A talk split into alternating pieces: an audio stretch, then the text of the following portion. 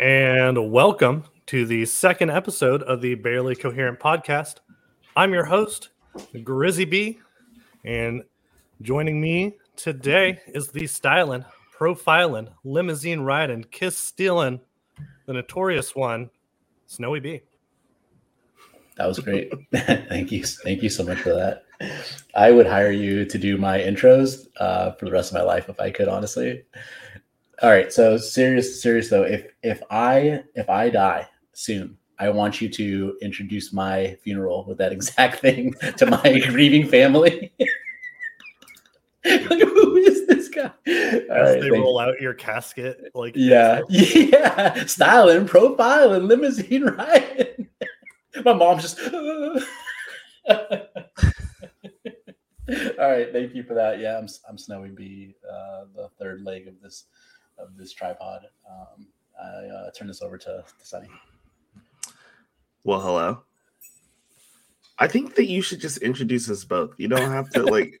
I No, mean, no, if you're no, gonna, we gotta have our, our own introduction. No, I, I like this.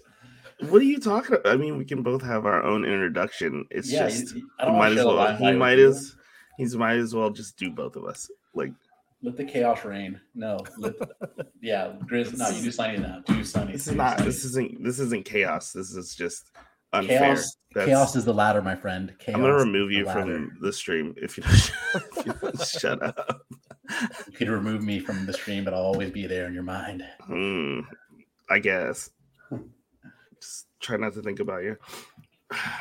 Anyway, I'm uh I'm Sunny B. I am one of your three hosts today, and we look forward to bringing you a great episode. With that, let's hop right in, you know? No, Let's wait, get it. hold on, hold on. Does Sunny not get his own cool introduction? Now I feel uh, like he's left out. Well, that's what I was saying, and then you were like, no, so So You know, I'm the- ready to move on. In the future, I will be sure to prep uh, appropriate introductions for the both of you. okay, to Oh, 'cause I our really like future mine. listeners, we are still working out the kinks. so it's fine. Speaking of kinks, no, I'm kidding. that brings us to the crux of today's episode. No, no, we're not there yet. Maybe episode 69, we'll do kinks. Ooh, yeah. Yeah. That's very optimistic of you. I don't know if we're gonna make it that far. Did you get a new tattoo there, Grizz? Yeah, the Grizz got a Grizz.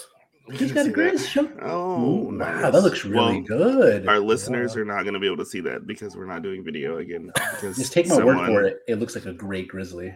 Does not have a camera yet. Yeah. I'm waiting till um till Black Friday. Oh my deals. god! Why are you being Why are you being like that? You spent more on less, and I know because I was there. Don't, don't talk about her that way. uh, uh, Mardi It's- Gras. it's great. It's great having you guys as friends. Are we your only friends? You can be Um, honest. there's it's actually it's actually the name of my future website. Only friends. Only friends. Yeah. You're my only two subscribers. Oh, that would be uh that would that would be good. I like that. Only friends and it's just like a it's just like a hangout, you know?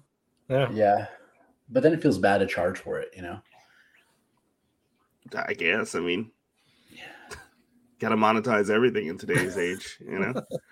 Yeah. I mean then it's then it's transactional. Speaking of transactional. So I read I read an article um, about the difference between male and female friendships, and men Okay. have men have transactional friendships, and women have uh, intimate and emotional connections with their with their friend mates, their female friends. Can you And- explain that a little deeper for Yeah, so there's this for me article. because I don't understand honestly. So Miss Kristen Fuller, um, who wrote "Happiness is a State of Mind," um, Mhm. she's a psych- she's a psychologist. So for Psychology Today, she wrote an article, kind of like exploring the differences between male and female friendships. And I pretty much, I pretty much agree with her take on men and us all being here men and identifying as men. I think um, we can only speak to that. So, but this is what it says about men, men versus women. Um, so the key points are that female friendships thrive on intimacy and emotional connection, and Okay. women want to feel emotionally connected and supported. the intimate face-to-face relationships between women have a lot to do with oxytocin, which is the bonding or quote unquote love potion hormone. And uh, friendships with males are often more transactional, and they tend to be they tend to value friendships that are um, more shared on activities, like an activity-based mm. friendship. I can definitely is, see that and I'll um, give you this little anecdotal story of what she kind of like she means by that, and then well, get, get your guys' feedback. Uh, she says, uh, when I was out to dinner with my husband, he told me that our mutual friends of 20 years had decided to end their marriage. Uh, I wanted to know the details, the why, the when, the where, and he didn't have those details. Uh, when I pressed him for answers, he said his friend brought it up briefly with a group of close guy friends and then moved on to a different subject. Not many questions were asked, not many details were given. If I was with a group of my girlfriends and this topic was discussed, we would talk about all the juicy details the why, mm. the when, the how, the, na- the, the now, the what. Uh, this specific example paints the perfect picture of the differences between men and women in terms of friendships. Interesting.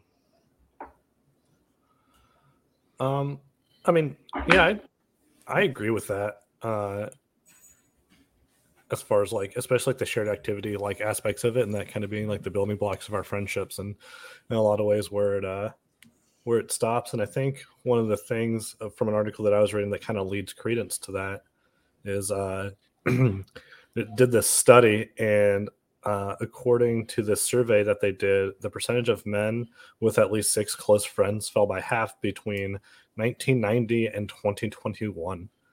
Wow. Uh, and one in five single men say they have no close friendships.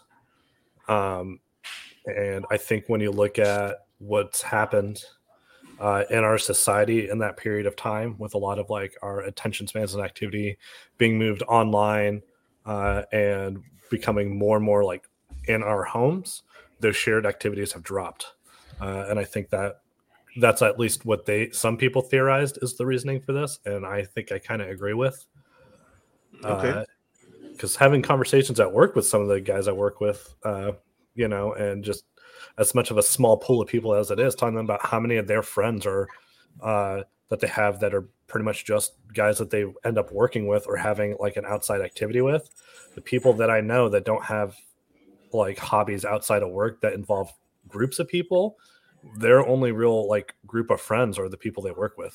Right. And so that brings up another kind of um, recent development is that um, people are staying at jobs uh, for a much shorter period of time. Yeah, I've read that. And um, there is a huge part of our lives that is work. And with that, that's where we make friends. Oftentimes, when you move to a new place or, or new area, you start a job and you meet people that you work with and that's where relationships start you know and if you're moving jobs every couple years or you know every few years. or if you're in the navy. Or if you're in the navy. Um then you are very you're less likely i think to make you know meaningful long lasting relationships because even though social media allows us to stay connected um you know, an aspect of friendship is, you know, going out and doing things, especially for men. So if you can no longer do that, then, you know, those friendships kind of fall by the wayside. Yeah. Yeah. Um, you, no longer have, you no longer have those shared activities. You know, it's it's almost right. like for us and for me, like I've noticed about myself, especially once those shared activities drop, like unfortunately, a lot of the interest unconsciously the interest in the friendship seems to like kind of drop as well. Hmm. Yeah, definitely. Yeah, um, in in my in my experience, uh, the the scenario like in the scenario that she used, you know, where uh, clearly a very um, um, pivotal moment in their friends' um, lives happened, and the husband was like, "Yeah, I didn't really, you know, I, I found out about it, and then we kind of moved on, talked about other stuff." And I think women interpret that as being um, uncaring, you know. Um, and I don't know, I don't know if they're right or wrong on that one, but I do, I can say that I would absolutely see myself hearing something like that, like if um, like a Billy, you know, had said something, you know, obviously not the case um, here in this situation. Ha- happy marriage, uh, um, you know, great, great wife, love Chelsea, Chelsea the best. Um, but if you know, you, he said, "Hey, man, I we're getting a divorce," um, I wouldn't push for details. You know, I'd be like, "Okay, well, I'm gonna let him tell me whatever he wants to listen," and I would care, but I would just feel like, "Okay, well, he could share what he wants to share," and I'm not going to be like, "Well, tell me what you feel about this," because I don't know. It's just not right. Because that's um, that's a, men. I think oftentimes, and we can't say all men because not everyone is the same. Obviously, we're not generalizing here um, in the sense that all men are the same, but oftentimes for us to show we care is to allow people to work through things and um, express themselves in their time on their level as opposed to women who by what seems like prying or um, very poignant questions about what's going on that's their way of showing that they care because mm-hmm. you know if for me, if something happens and I tell you, um, you could say, Hey, do you want to talk about this right now? Or you could change the subject and I'd be okay with that. Or I could say, Hey, do you mind if we talk about this for a few minutes? Or, um, you know, I really got this going on and I really want your opinion on this, you know? So it's more of us asking for for continued conversation as opposed to what seems like continued conversation forced upon us, right? And that's that actually plays a part in relationships, right?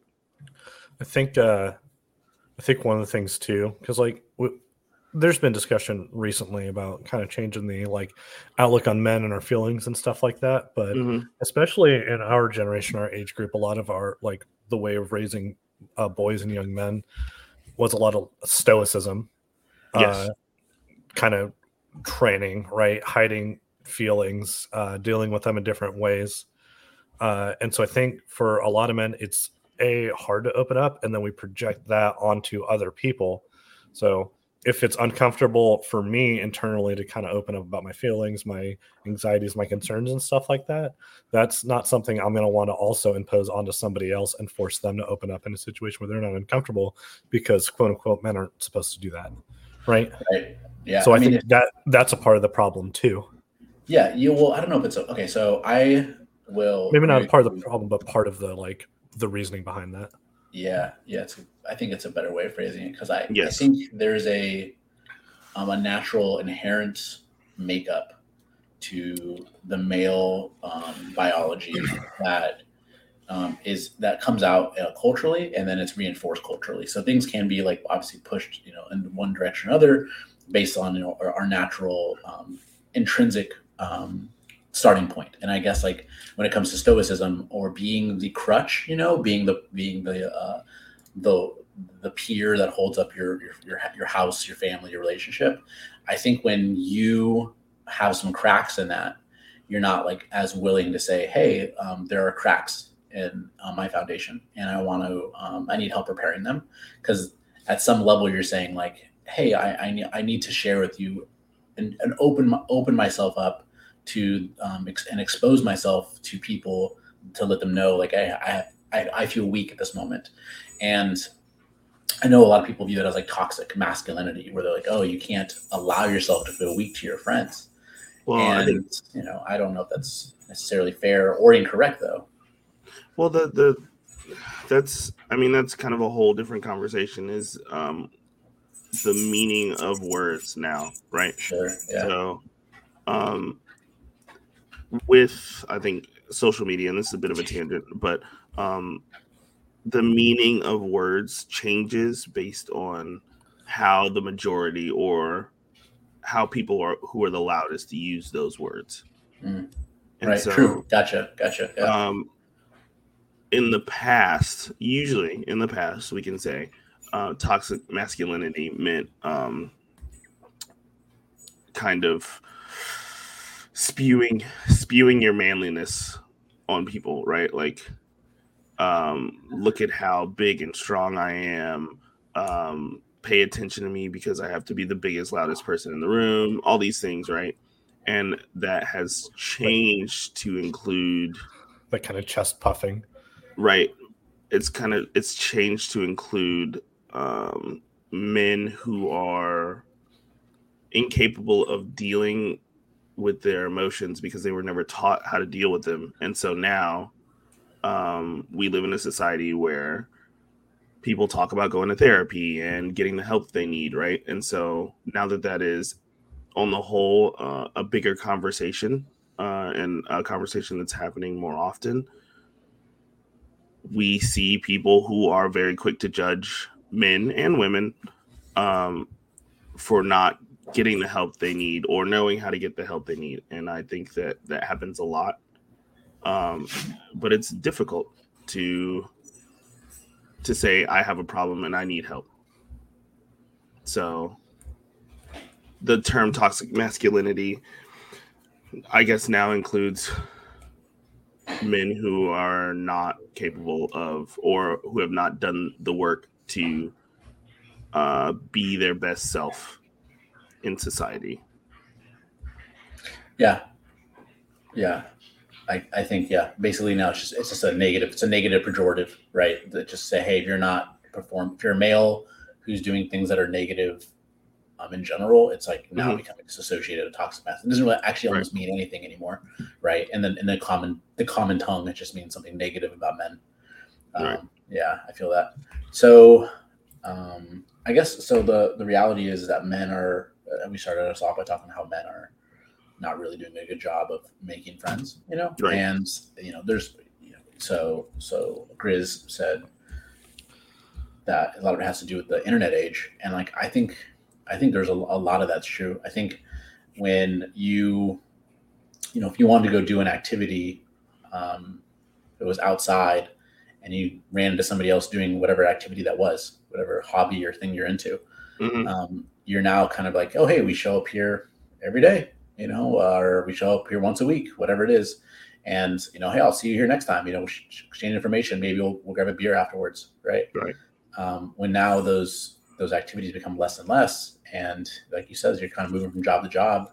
You almost kind of feel like, well, like what's what's the point? And I think friendships have always been difficult to make from the uh, human to human relationship aspect, right? Where you're um, you're kind of picky about who you want to be around.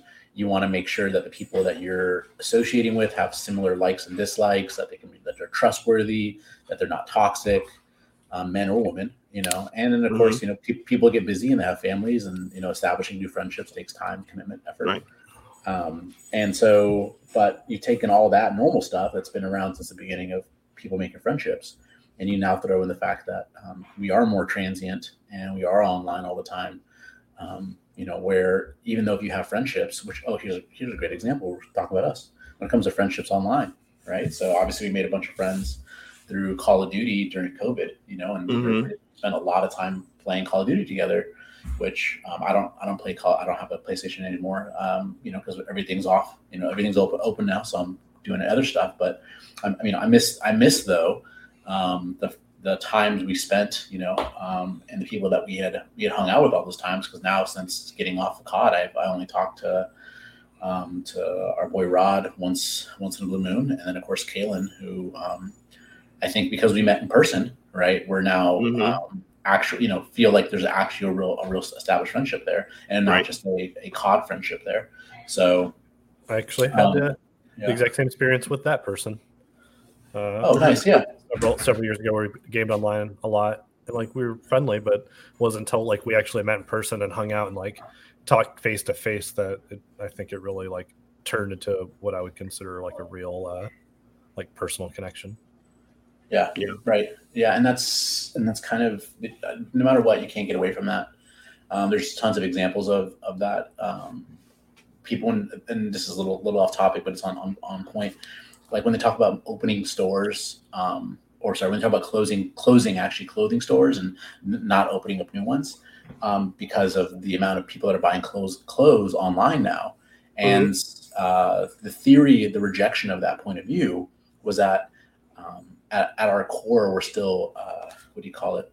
We're tactile, right? We like to feel things, touch things. We like to you know smell things, right? We like right. to see it, see it in the natural light, how it looks on us, and that you can never fully get away from people wanting to um, you know, be, you know, uh, you know, to, to see the thing first before they go ahead and go through the process of purchasing it.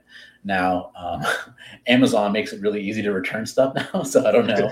yes. um, like it's so, it's so ridiculously easy. You just you don't have to have a reason. Just just put it in the bag and return it. But um, you know, but the, the point of that theory was that like yeah, people like still need to have that that, that physical connection because they seem to see stuff, even if there is a easier an online way of meeting that goal. So um, as we get more and more online, I don't think this this situation will get any better. Probably get worse. Um, yeah. So I I agree with you. the The natural human condition is that um, I want to see and touch the things that I'm buying, and um, I actually I love buying things online, right? Just like anybody mm-hmm. else. Mm-hmm. But there is um, definitely an aspect of of of purchasing things that um, that I enjoy, like being able to touch and see. Right, like you'll never be able to thrift online.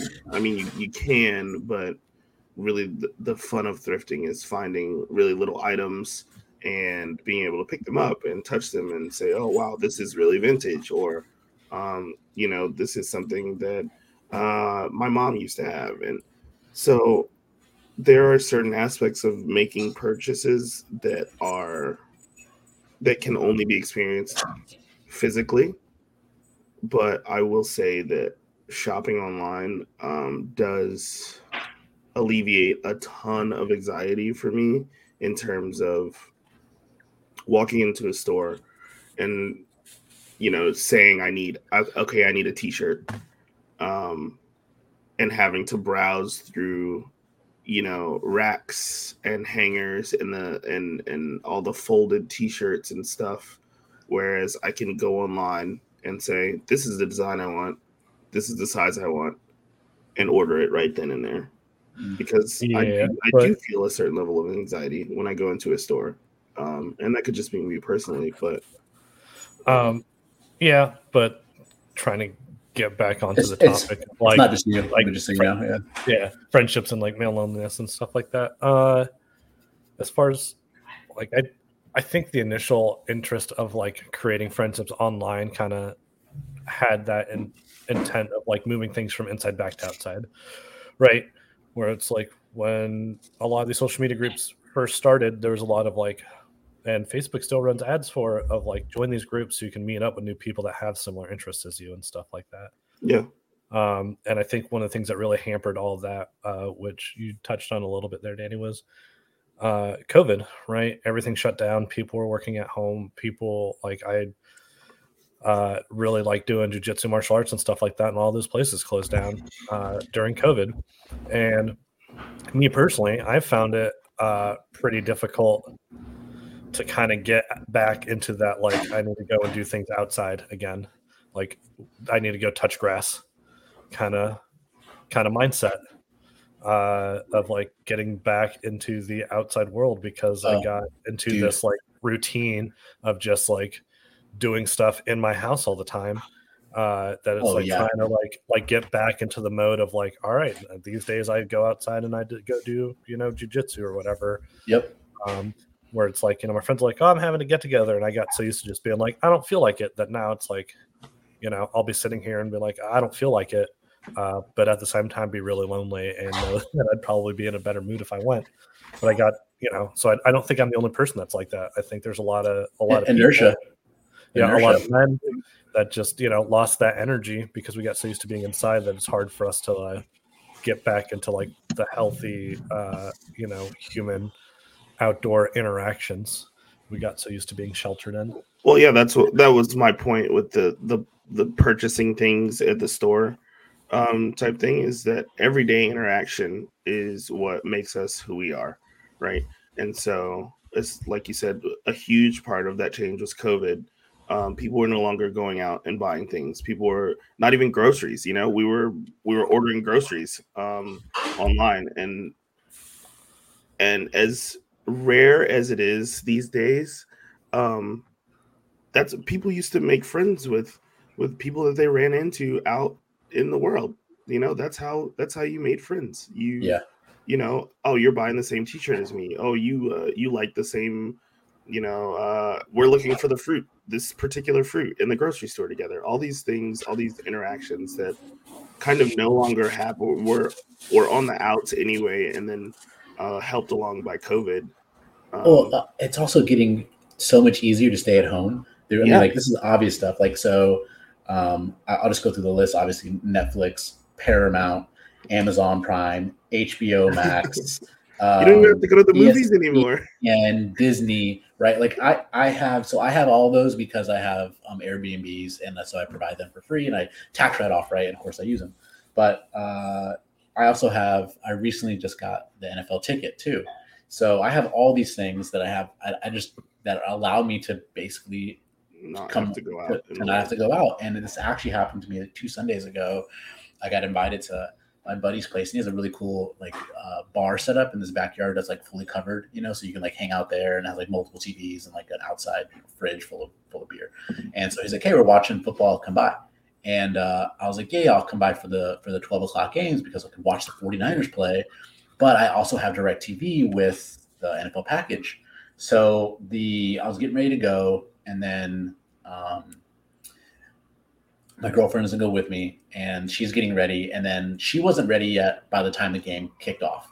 And I am one of those fans who are like, I do not want to leave, you know, in the middle of the game to go somewhere. right because so you're missing you're missing game time. missing game time, right? So, but she was ready by halftime, and um, I would already kind of like, in to back to Chris's point, on a more like bigger scale, but like in that exact moment, I had already settled into drinking a Yeah, beer on my you're at home. couch, Yeah. watching the game, and I didn't want to leave the comfort of my couch now, so I I never ended up going.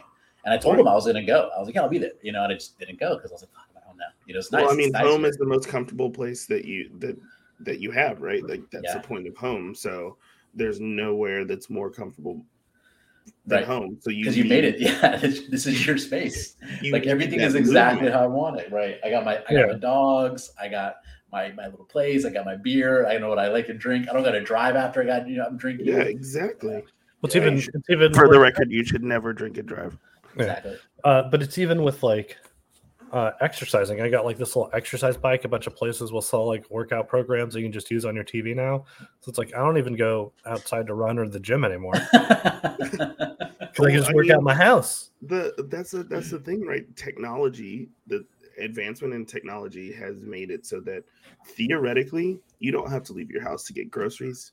You don't have to leave your house to eat out. You You don't don't have to leave go your house to go to the to work. To work. You don't you don't even have to go to work anymore. Yeah. I mean, if your boss is cool, you know what I'm saying? But uh you know, you you literally you log on from home with no pants on and you go to work. You know what I'm saying? I mean, so we're talking all the major things, right? So grocery shopping, uh uh movies, um food, like so fast food and work.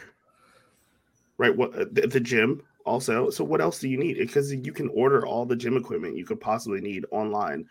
Get a workout, uh, uh um, a digital, um, what is, what is, a digital personal trainer, and boom, you literally asked- have no reason to leave the house.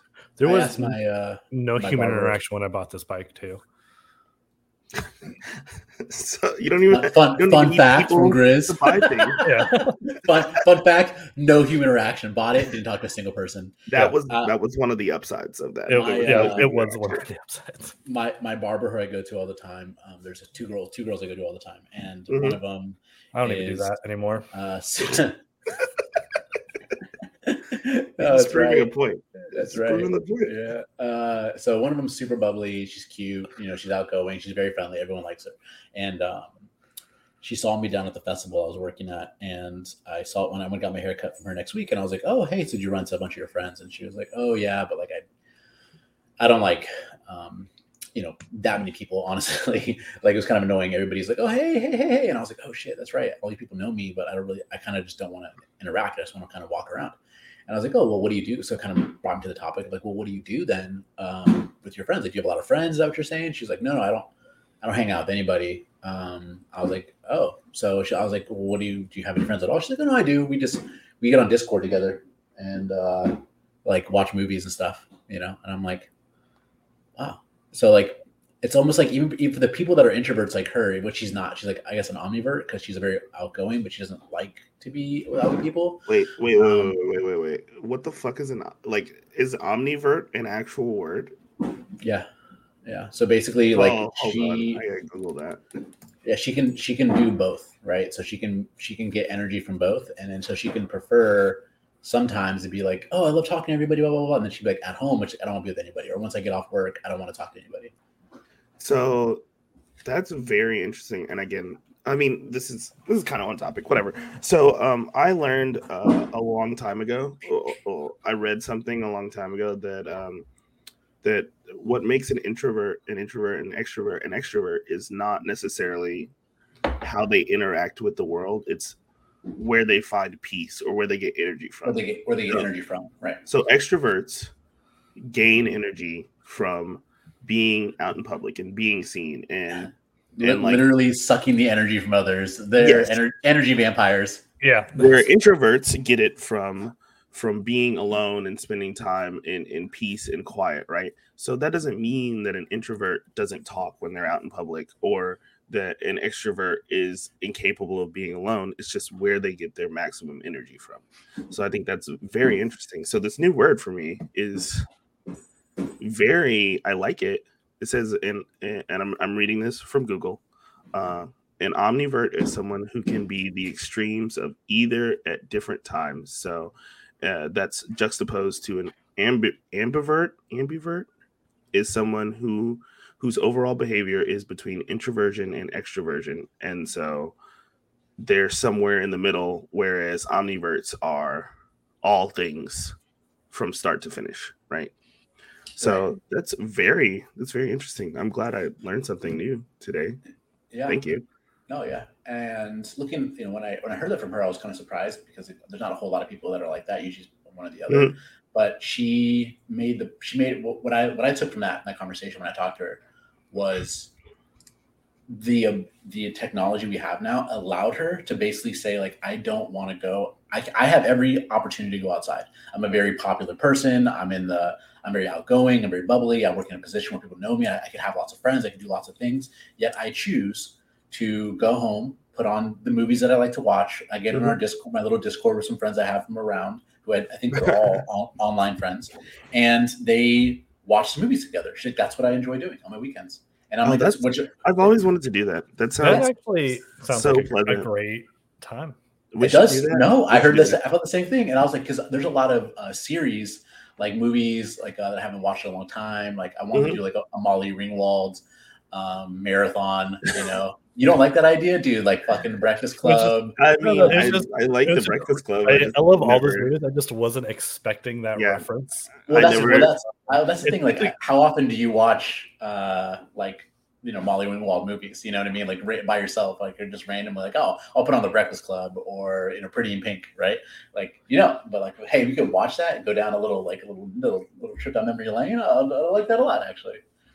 Yeah, I mean, no, that would actually be fun because I do like all those movies. It's just normally when like three dudes get together and we talk about doing like a movie marathon, it's not. It's not Molly Ringwald. Molly Ringwald. That is a top tier suggestion, though. I'm not taking that away from you. Uh, that face was just me not expecting that. But it's fine. you know, no one will see your face, so it's not Yeah. a big deal. I saw your Yeah. face. but You no, know- I would. You hit me up on a weekend. I am 100% down to do a Molly Ringwald marathon. You let me know, and we can we can all just we can just settle in, and we'll watch what are you guys doing this Sunday? Sixteen Candles. And, Uh, I am getting new tires put on my truck, and which I hate. Uh, not my truck. I just hate how much I had to pay.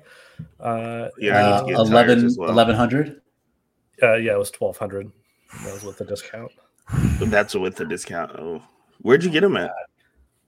Uh, NTB National Tire something or other.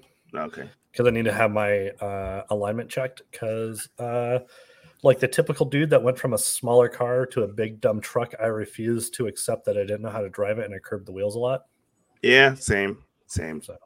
Yeah, so, um, yeah, talking about uh, you know, kind of being stuck home and stuff all the time, especially with COVID and stuff like that. I also started uh, doing a lot of stuff around the house on my own because Mm. you know I had all the time in the world and a YouTube account, so I could you know figure stuff out. Uh, and I'm sure you guys have experienced like how easy it is to actually do a lot of like the home improvement things in your house that you would typically pay people for.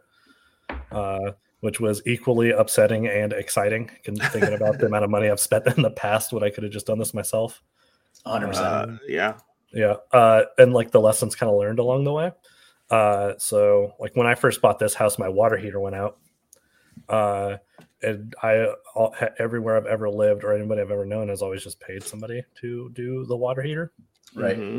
Mhm. Uh, Because it's so, it's So- so rare, right? Water heater goes out like what? Yeah, and it just- And something? also, you I mean, if you think about it, it's this big, it's this big fucking heavy. uh, electronic thing. I mean, not Expensive. electronic, but like, um, you know, there's there's There some- wiring, there there's yeah. there is. I mean, it has a heating element in it and stuff like yeah, that. So yeah, gas depending on where you live. yeah, Uh, Right. Right. but- That's but yeah, scary. Yeah, but this one was electric. You know, Yeah. um, Ah, but when you get down to it, it's it's a circuit breaker, three wires, and two lines. So Yeah, you're the- saying, the- so you're the saying wa- that it's well, the water than line, you think. yeah, the gas Yeah. line, and then the the the heating element of it. Yeah, yeah. You and know, I've never and- done it, but honestly, like you just saying that makes me realize, like, yeah, it's actually not that complicated. Yeah, Yeah, you literally uh so for the, like you shut the water off, turn off the breaker. There's Mhm. a valve at the bottom that you screw a hose into. Yep. You open it it and it just it. drains the whole thing out. It's still heavy because of all the sediment and stuff that gets piled up in there. The hardest part is making sure that you just get the correct uh height yeah. of the new one, which uh I did not do. So mine is kind of jerry rigged uh into my house. That's okay. The guy who Uh, um, uh, who whoever house lives did here that. after me is going to have a great time replacing it. um yeah but it's and it's not uh, clearly it's it's not difficult it's it definitely takes um it takes a little know-how right and and that's fine that's that's anything that you do but um, it takes YouTube. Honestly, it just takes YouTube. yeah but And- like w- with all that said uh we moved into this house and it is very clear that the guy who put the water heater in just did not care right Yeah. so um i'm i'm gonna have to fix it before we leave probably I But- I have oh god. but you know i'm glad that it's not as difficult as it seems to replace a water heater it's it's simply making sure you have the right measurements turning off the elec- the uh, electricity to the the water heater and draining it and you know having having a friend uh-huh, to help you carry the water heater outside Dude, nah, dude. Even then, I got a dolly. I don't need friends. It's- It was like- damn you dollies robbing yeah. us of friendship I recently also like this really intimidated me for uh, whatever reason, but I replaced two of the toilets in my house. I think plumbing just intimidates me in general. Uh, but I replaced two of the toilets, and I thought that was something that was going to be like, you own your house right now. The house, the house rent. uh, yes, Eh, Okay. yeah, I, Otherwise, let's say you're the world's greatest tenant.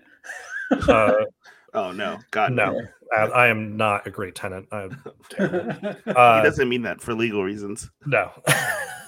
uh, you know, I totally mean that. Fuck my last landlord. uh, uh so uh but yeah like replacing that toilet was actually way way easier than i thought it was going to be um what do you think it took you the second the second go around, like total time? total time the second go around was like 10 minutes Right? Nice. It's crazy. It's yeah crazy. like that that, you- that first time because you've never done it you know and you're going to screw something up and i think that's the biggest like thing to take away from this is like don't be afraid of like fucking it up a little bit Yeah, let me let me hop in here real quick. So that I think the thing that's more common is like a toilet that runs constantly, right? Like people, if you yeah have a That's if a you big have a one. yeah, so the toilet will just kind of you'll hear it like running in the background. Of course, that's killing your water bill. Whether you're a tenant or you're uh, an owner, you're that's your water bill. Right. Um, usually, usually. Um, so the way to fix that is um, there's basically a kit they sell at Home Depot for like I think it's like fourteen dollars, and it basically allows you to replace the little the valve component that it's a it's a float stop that basically when it when the water rises the float goes up and it kills and stops Mhm. the water from going in, Right. and then um, as that happens the little um, the flapper like will will close and the, the water will stop going in. Well then there's certain there's some easy ways to fix that. You could just clean the flapper um, really easily, or you can just replace the the valve component. And the I've replaced now because I have um, four four buildings, right? That I, I rent Right. out three of them. So I've replaced now uh, five total in my life now. And the last one I did, it was like less than five minutes total. And the very first one I did, I think it took me a couple hours because I, I just did it wrong and I didn't understand how it worked. And I didn't understand how toilets worked really. Mhm. And when I realized, I was like, oh wow, I, this is really not complicated. Just watch watch a YouTube video from beginning to end. Go in, grab the part, look at it, kind of study it a little bit, put it together, and then after that, the second time you do it, it's like it's so it's so fast, and that's so applicable to so many other things in the house. Once you learn the knowledge the one time, you're like, oh, this is actually not that hard at all. Yeah. Um I mean, it's actually so it's very it's very um interesting how easy it can be to to do things. And and I'm to anecdote here, but uh and it doesn't really apply to me and it's nothing I just want to make it clear that I think that my wife is extremely intelligent uh, and capable, but um being in the military, I was gone a lot. And she has shown that with a little bit of determination and YouTube, you can do anything. She's patched holes in walls. Um, she's replaced um, faucet fittings. Um, she has done any number of things in terms of home improvement um, that just is literally just going on YouTube and and doing it and doing it yourself. And yeah, you're gonna mess some things up, sure, but when when I say that things are so easy, I was gonna hire somebody to put a loft into my uh, shed, right? Uh, we needed more space in the shed, and um, and I was well, I, I said, to, you know, I'll I'll just call the guys that put the shed in, and um, I'm gonna have them put a loft in it. And I got to thinking, and I was like, you know what? I'm Did pretty did sure. they quote you? You No, I didn't even. You know, I ended up not even calling them. It was like, you Okay. know, uh, to use the opportunity to um to purchase new tools, uh, uh, and then I'm gonna go out and I'm just gonna I'm gonna I'm gonna figure it out. And I did. And you can go you can go online if you want and find blueprints for stuff, or you can wing it as long as it's structurally sound and it works. You you've done the job, and that's what I did. You know, and it was easy, and I and I would do it again. on that. So, s sorry, but like on that point too. Uh, so I own a uh, not to let uh, Danny have all the uh, I own multiple properties thing, but I also have another house uh, out in Washington, and same thing. Uh, my uh, my family currently lives in there. Uh, my my dad and some of my brothers, uh, and we were waiting for people to come out to replace the back deck, and Mhm. they just didn't show. Called them back. Oh, you know, sorry about that. We'll come in. Then they didn't show up again, and so I flew out there. I mean, my you know my dad, who's you know 62, got really annoyed about that and we're like, fuck it, we have the material. How hard can this be? Turns out it wasn't that difficult, depending on how it's built.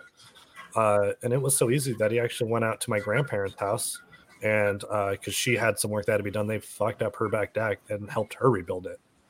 Uh, and it was just kind of one of those things that, unless you're trying to do something like super fancy and super crazy, like it was, it it's literally just the support joists and then boards laid over the top of it. Uh, and these days, especially like if you're buying the vinyl stuff, it comes like already pre like not assembled, but like you don't have to like go out and cut your own special like lumber to be your railing. Like it comes with like these are your railing pieces, these are your uh, supports, and you, you just put it together. Like a But there are some good times though to hire somebody, and I've learned when those times are. Are you gonna Oh, Are you gonna tell the story that I think you're gonna tell? No, so this isn't. This is like a. gen- This is taking all my experience and, and Ah, okay, wrapping okay, into okay. one bit of, of advice here, which is um, when it comes to things that you need to uh, that are that are honestly that are cosmetic, which sounds kind of like counterintuitive. You want somebody who has done a really good job in the past. Like if, if you're trying to go- cut your own trim and do your own caulking and do your own tile, even though those things are very possible, you can buy those things, you can cut those things. It doesn't require you think a whole lot of uh, skill. It does. It's very difficult Yeah. to do tile the right way the first time with it being with it being perfect, not being off center, not having like not looking a little funky, not Yeah, having there are certain look weird. things that are just that make sense to have a professional. yeah anything that you need to have look like look really good right hire a professional if you're like hey i could you could paint a room sure right i'm not saying you can't paint a room like but if you're like look i want to do i want to make the trim look perfect you know um, and not spend uh, a whole week making it look perfect i just want to get it done this weekend hire a professional um, So I yeah, I did that with my gutters. Our gutters hard to put up on your own now, but I hired a professional because it was done in an hour. Uh, it doesn't leak. and you didn't fall off a ladder. Yeah, which I've Yeah, done no, before, and that's stuff not a like- good time. yeah stuff like that like getting up on um getting up on a ladder you know like if you're like uh i can do that but i can hire somebody and not have to worry about falling off a ladder that's great So I agree with you totally because I mean I've spent I've spent probably a good share of my life on a fucking ladder, right? Yeah. Um in the rain, in the wind, any number of conditions, but at the end of the day, if I need something done that is that is going to be really that's going to be seen and that could have an effect on, you know, uh how how how yeah, how my house is valued or um you know the aesthetic of it i want to hire somebody right? Like um like you, like tile. Tile is a big one right? Or um uh, putting down flooring because it's not hard to do but it can be it's hard easy to get fuck it up. to look good yes yeah it's easy to yeah. fuck up it's Yeah, easy, it's and easy to make it look like and you don't funky. want that and you Uh, don't want that every Well, time like, you walk in a room you're gonna look at it it's, ex- and it's say expensive you, replacing it is a huge expense yeah, and like with me, like I plan on renting this house out when I when I eventually move, Mhm. and I don't want to set it up with the landlord's special of like absolutely like a toilet. Man, that's fine. But like uh, as far as like putting in new flooring or like fixing the countertops and stuff like that, um, Yeah. I don't I don't want the landlord special it, because will people are gonna like a landlord special yeah people will treat it how they get it and Yes. in, Yeah. in my mind it's just increasing my cost over time because if i do a shitty job i'm gonna have to fix it more frequently yeah than if i true. pay somebody who's actually you know knows what they're doing to come in and do it right and it looks good and people are gonna be more happy to live here if like the house was done right instead Yeah. of you know so like little things like comfort of life things like putting in new toilets because i need new toilets because it had the like munchkin toilets in there for whatever reason it's actually In the it's actually one of the Uh, greatest what is a munchkin toilet they're just like really low to the ground and like small. Like I felt like Oh. I'm not I'm not a tall dude. I'm five seven, and I felt like a giant, like sitting down on these. you know what's wild is i've been to your house. king house of the castle king of the castle I've been Yeah. in your house several times, and I don't think I ever really noticed. That's crazy. Yeah, uh, I will, but I will and have a just, large toilet yeah, they're just they're just old. Uh, Yeah. you know, so like little things like that. I replace the Yeah. oven. You literally just plug it in. Uh, but yeah, like a lot of other things that are going to take time consuming that people are going to see and have to deal with on like a day to day basis. That is more than just like oh, plugging a hose into and plugging into the wall or like nailing into somewhere. Like so- or there- like there the- are the certain things. removal the removal of your oven like so like so i bought a new oven last year for one of the places and uh, I could easily grab the dolly, take the oven out, load it onto the back of the van, uh, drive it to the dump, take it off, drop it off, go pick up the oven from Home Depot, bring it to my house, and hook it up. I could do all that. Or I could spend forty dollars and they'll do all that for me. You know what I mean? I'm like, yeah. like, so was it $40. way easy to do myself? Yes, but you know, Yeah, Yeah, I mean- exactly. um, So, Yeah. so I can think for this, the point is that there are lots of things around the house that you, the listener, are capable of doing yourself and can be very rewarding getting it done yourself. The that's a good feeling. Um, but it is very important to know your limits, and also, if it affects the value of your home, pay someone to do it. That's just, I mean, I think that's like the easiest way to put it. Yeah, I had I had uh, two bathrooms redone. I, I paid someone both times for the bathrooms. Yeah. I, yeah, and I, well, I I tried painting the second one. I, I went out and I bought a spray gun. I didn't I didn't know that. So I've seen the so I've seen a lot of YouTube videos where people you have the, the air spray gun for painting Yeah. the place. What they I didn't realize was they're using compressed air, and I was using like it was not not cheap. It was like two hundred fifty bucks, but it was the um, handheld one that you plug in. It's an electric spray gun. So what happens is the air gets really hot.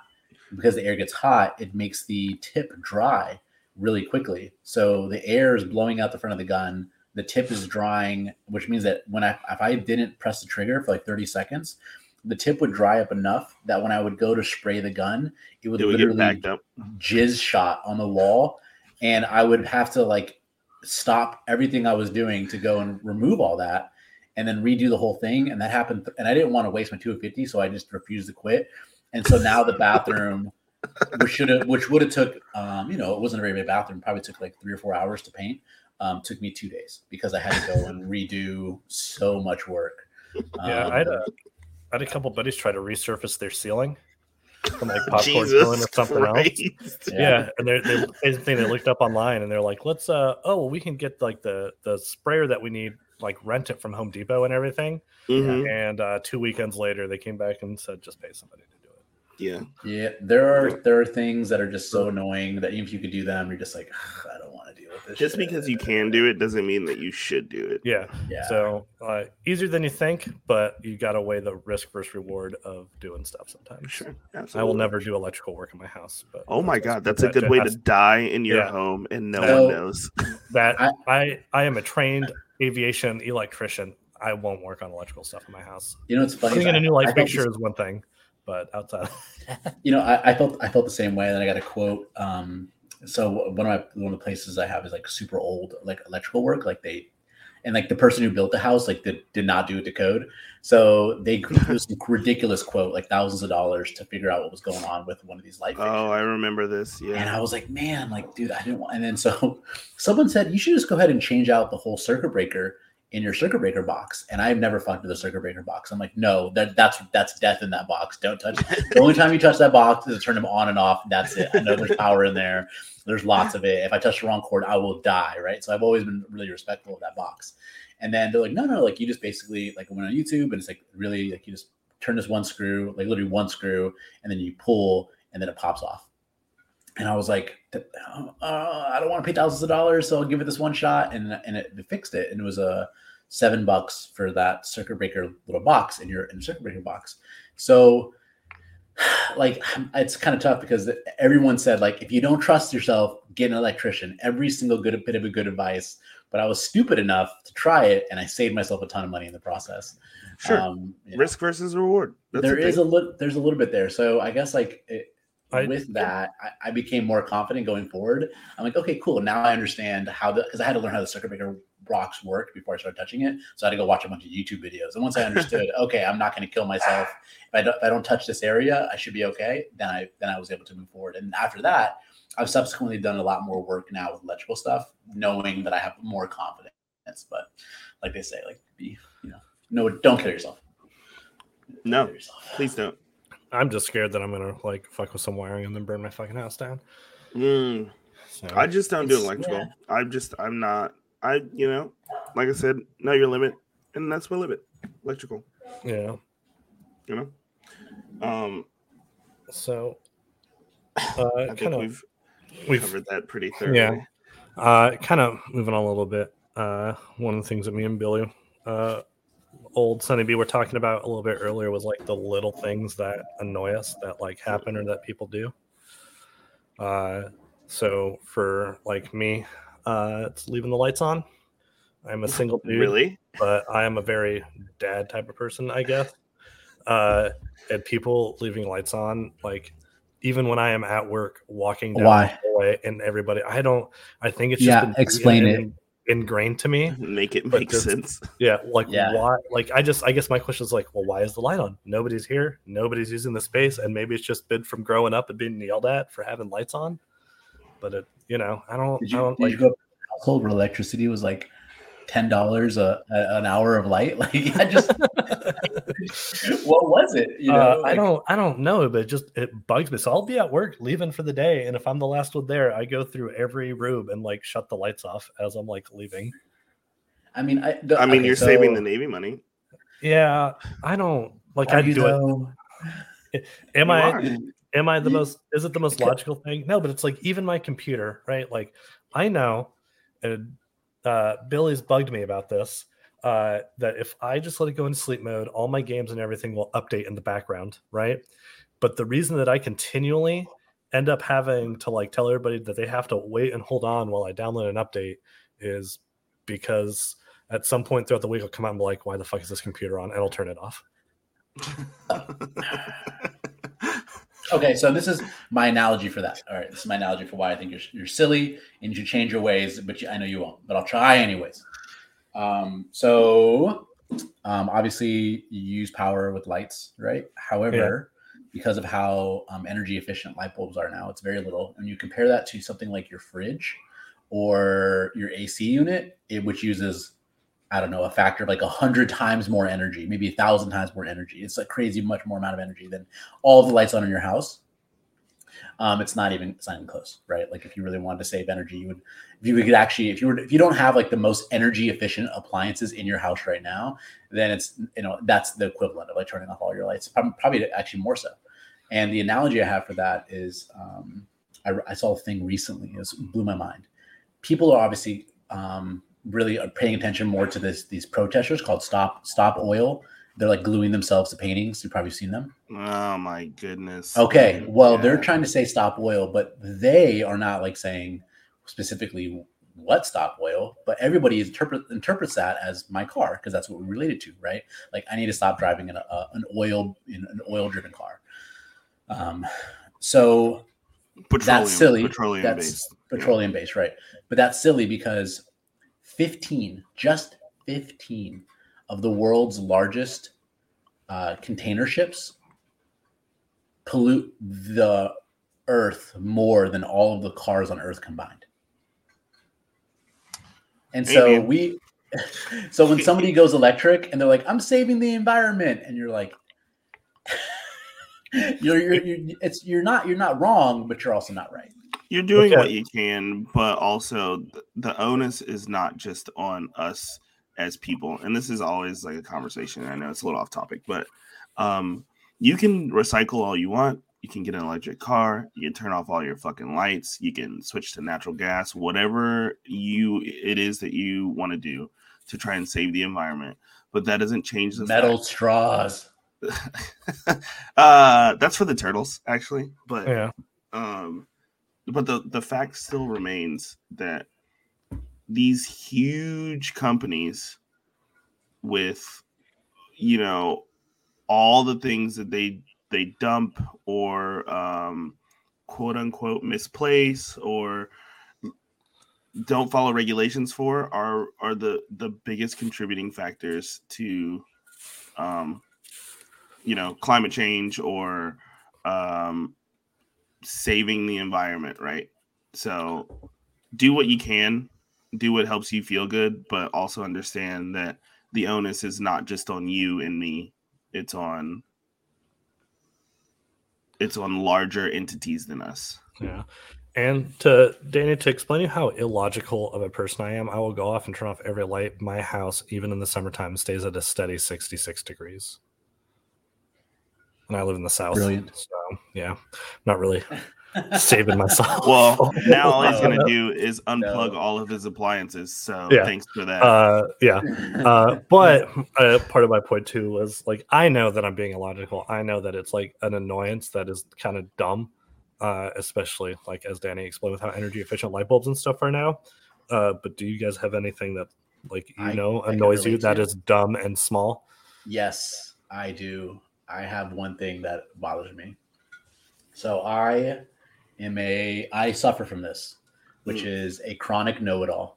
Right, a chronic know-it-all. No, no, you no, no, no way. We're not even gonna pretend. It. We're not gonna pretend like you're not. You are a huge. I am a chronic know-it-all, right? And what's frustrating about that is when I run into another know-it-all, but they know less when I run into a know-it-all who knows more, like it's almost interesting to me. I'm like, oh shit, I need to step up my game. You know what I mean? Like, they know more challenge. than me. Challenge, yeah. They, they they have more facts. They've reached. They've googled more than I've googled.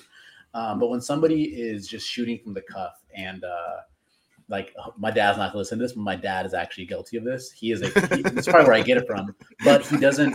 He doesn't do the research. Like he's he really doesn't do any research. Yeah, he's like he's like really intellectual, but intellectually lazy. So he'll like learn one thing about one topic, and then he'll extrapolate from that one thing he learned about one topic and then like insert his opinions as if they're fact And um, when other people do that, maybe because I grew up with that, like it just like gets me fucking riled up. I want to like sh- shut your mouth, shut your dirty mouth right now with whatever bullshit's coming out of it because it's bullshit. okay, and I can't because I'm like I'm guilty of this too. I who am I to talk? But yeah, No, I mean, that bothers me. Maybe it's because like this, it's like I, I I see myself in the mirror. I'm like, oh, it's me. But like you know, I don't know. I was, I mean, I think it's just a natural thing for you to know things, right? That's your curiosity has created this person that needs to know things. Um, so it makes sense that you would be very annoyed by someone who pretends to know things or um, says that they know things, but really they're just, you know, they're just they're just bullshitting. They're bullshitting their way through life. Yeah, it's it's it really bugs me because I okay, so I I've identified it. What really bothers me about it is like there's like natural um, parts of you that want to be ki- polite and kind, you know, in normal conversation, and in those specific cases, I have in the past broken from like the normal like hey just let this person say their thought and then just kind of nod your head and move on you know but but sometimes i'm just like no i'm not gonna let this go i'm gonna fucking i'm gonna pull it up on my phone and be like look at this you're fucking wrong shut your mouth So- shut your So mouth it's more about proving people wrong than it is. no, about- no, it's it's about listening to something I know is not true. And I can tell, the, and I can you can know you could tell when a bull someone's bullshitting. You just tell, and you just want to Yeah. be like, "What are you doing, man?" Like you want you want to stop him right then, like stop. Like I don't know gonna- why you're Go ahead and log out for me. You're incorrect. yeah, like that's that's how I feel. I want to be. Can we just? I don't want to listen. Whatever five minute diatribe you have dialed up for this conversation, I want to skip that. We'll skip to the end. Tell you you're wrong and move move on with whatever we're talking about. like, that's what I, I usually don't, but every so often I gotta I snap a character. Uh, Well- that's my gripe with life. You're you guys are like I don't know, like actual. I just don't like when people listen to music in public. I don't, Oh, know why. that You one know, like Like- transportation. like like on their headphones or like where you, no, everybody no, can no, no, no. Like, No, like, like, you know, with- have you ever like someone has like a speakerphone. speaker, like speaker, Oh, or like um Oh, like playing through their phone? Like I It's- get it, like you really like the song, but like, come on, man. Like, Well, it's never it's never like a banger for some reason either. you know what I mean? It's not like that song came on and everybody there's just like, bro, this is a fucking classic. Crank it. No, it's always just some like fucking random ass like their SoundCloud rapper. Yeah, made it in their fucking mom's basement and they're just blasting it for the whole world to hear. Yeah, it just I, and I think a, a big part of that is um who my parents are. Um, you know, they my parents are older, so they don't like you know being loud in public, and they don't like the idea of like young people being disruptive. And you know, I just I I guess I took that on, and like whenever I'm out and about, and someone has like like music playing hanging off their backpack or like um you know we're sitting in a in a in a in a in an office or waiting for something and someone has music playing on their phone i'm like will Okay, you please bother you? stop You know what's Will, the does weird? it does the it weird- bother you when, when people are on talking on the conversation on speakerphone in public? absolutely and guess who does that guess who does that my fucking dad is notorious My dad, notorious my dad does that too. Dude. Bro, I hate it. and he'll be so like, he'll be like. I can't hear you, and I'm like, why don't you take it off speakerphone? Because everybody else can hear them. Sure, if Come on, man. knew how to turn on speakerphone, he would. I, I, I, I get so I, uh, uh, actually that's that's actually I get way more angry at that. If I'm just like standing still, like we're in a, I don't know for some reason we're waiting for something, we're in line for something, and someone is you know It's just, like, feet in front of talking. me, and they're like so loud. and they're just talking. There's like, oh, blah blah blah blah blah blah blah blah blah. blah. I want to be like, no one fucking cares. I don't want to hear you're you're invading my ear space. You're you're a bad My person. space. Yeah. Get out of my head. Yeah. I hate that. I hate it. I hate it when it's uh, impeding me from trying to do something I'm trying to do because it's happened to me before, like here at the Walmart, where I wanted to like get something out of an aisle, but I'm blocked because somebody can't take the time to like stop their phone conversation to grab whatever it is they were going to grab to get the fuck out of my way. Mm. Uh, well, I think that that leads That- into a, a that has bigger al- issue. Is that that, has people almost don't caused pay violence. attention. people don't people are, uh, are oblivious to what's going on around them. Yeah, that's a that's a big one for me in general. I think that's I think that's more. Next time you're I in think, traffic, look at look at people next to you. Count how oh, many yeah. are on their phones. Count how many yeah. are on their phones. It's crazy Absolutely. high. Well, the you unit. Well, somebody who rides regular regularly that actually fucking terrifies me. Oh, yeah, dude, it I mean, should. That's why I don't ride. I will never ride for that reason. Yeah, I've accepted death. It's. it's uh, I think, uh, like people, but but if you if you if you pay attention, right? If you are, if you're the type of person that pays attention to what's going on around you, you will notice that so many people do not have any idea what's going on around them. And you can see it in the way that they walk, in the way that they interact with the world around them, in the way that they drive. It's, you know, it's wild. Like, why are you, like, why did you just walk directly in front of me?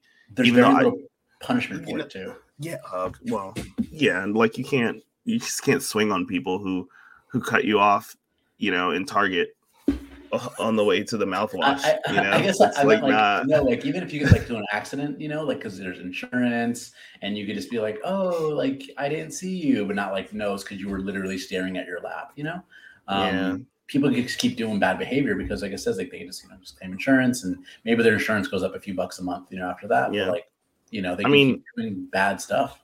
So I I've been so so I I learned to drive. It I learned to drive in Chicago. Like um like in Chicago. I learned to drive. That um, sounds uh, stressful. stressful. Yeah. Uh, really? I, uh, I grew up in a very I grew up in a very small town. Driving in big cities, fucking stressful. No, Chicago uh, is on a different level. And and and and you would have to. You, I'm not talking about like downtown Chicago. I'm talking about like the Dan Ryan. I'm talking about like um uh South Shore Drive. I'm talking about um, not Stony Stony Island. No, no, no, South Shore Drive looks nice. Like I know where those places are. Well, well, what I'm saying is I'm not talking about just downtown. I'm talking about like Chicago as a whole. You know what I'm saying? And those people, I learned you don't honk at people. Um, and if someone cuts you off, you just you just move on with life because because you're in Chicago, and there are certain things that happen in Chicago, right? and so um, so I learned to drive in Chicago. I've driven in in other countries. Um, yep. You know, I've driven. Uh, uh, uh, um, I've driven in Miami. I've, I've so I've driven in a lot of places, and driving here where I live currently um, is one of the most stressful things that I have ever done in my entire life. Never have I seen people come out of come out of a parking lot cross three lanes of traffic, make a U turn, and cross another three lanes of traffic, all in a matter of 15 seconds, um, and expect everyone around them to know what's going on, despite the fact that they don't use a turn signal not one time. Um, and my brother said it best people here drive like they don't care if they make it home. and I don't know if that's just because they don't care if they make it home or if they just don't pay attention. But I can't tell you the number of times that I've been cut off, that I've almost been rear-ended, that uh, that people have tried to to to move into my lane, and most of the time you can see it that they are on their phones or they are uh, they're putting on makeup or they're eating, and it's like, what are you doing? I mean, you're driving things... a four thousand pound hunk of metal, right, and not paying attention. So I I have never uh, been in an accident, and I've I gotten like one ticket in my life. And I say that, some wood, bro. I say that because um, I really don't want to get into an accident, and you know I think it would be a huge. I mean, at, at the low end, at the low end, it's just like really disruptive. You know, I got to go take my car to the shop. I got to rent a car. Right. I got to deal with insurance. I just don't want to deal with any of that. You know, like, and so I'm very wary of people around me and how I drive. Um, uh, you don't have to worry about that if you absolutely total the car because you can just give you a check to get a new one. Trust me, I've done it twice. Well, damn. um, yeah. The, I, the story is if you're gonna if you're gonna get into a crash, just total it. So accelerate. no, accelerate again for Don't legal reasons. Do not accelerate into an accident. You will go to jail. I really, I really think that that my so my more draconian uh, future of America, people would have like much harsher punishments. I really want there to be like, oh, you've been in, uh, you were the cause of X amount of accidents over the last X amount of years. Yeah, you're you're done. Um, you know, and like not like because right now there's people who will get their license, you know, revoked, sure, but like they'll get it back, do something else in the future, they'll do something else in the future, they'll get it revoked again, get it back. Like we get so many chances. I wish they'd be like, "Nah, you're done. You can't drive anymore. You're, you're a bus. You're a bus catch for the rest of your life." Well, also, so you say that, um, but that would require the the state governments or the federal government to ensure that public transportation worked properly. and that's a whole. I mean, and it should, right? And It's it's a whole whole another conversation. Yeah, that's all. that that uh, is that could it's a beast of a Maybe conversation. maybe episode fourteen we do public transportation. why Why it's- why it's, 14? uh, so random. we, have, we have something to look forward to. Well, tune in for episode 14 when we talk about public transportation. public transportation and our new, uh, hopefully our new sponsor at that point, Force and Fire. But you know, Oh, yeah, absolutely. If we're sponsored by our 14th episode, we're doing some good shit. we are doing phenomenal. Uh, Well, so uh, now that we all know uh, how we are annoyed by lights and traffic and uh, people being loud in public spaces, uh, to kind of leave things off on a positive note, I did read this thing that uh, this article that I wanted to talk about, which is uh, North America is getting their first whale sanctuary. Ooh, An estimated 60 killer whales are being kept in captivity at large marine parks and sea aquariums.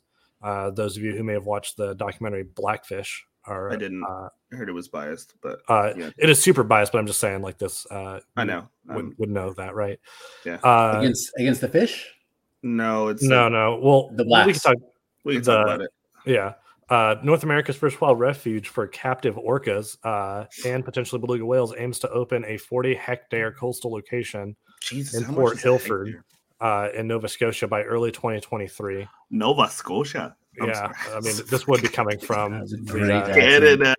yeah, this would be coming from the Canadians. Uh, the refuge, which will Justin contain Trudeau, what's up, baby? yeah, the refuge, which will contain underwater nets to keep the whales free, but still contain has a depth of 16 meters and provides whales with 150 times more space than they have known in captivity.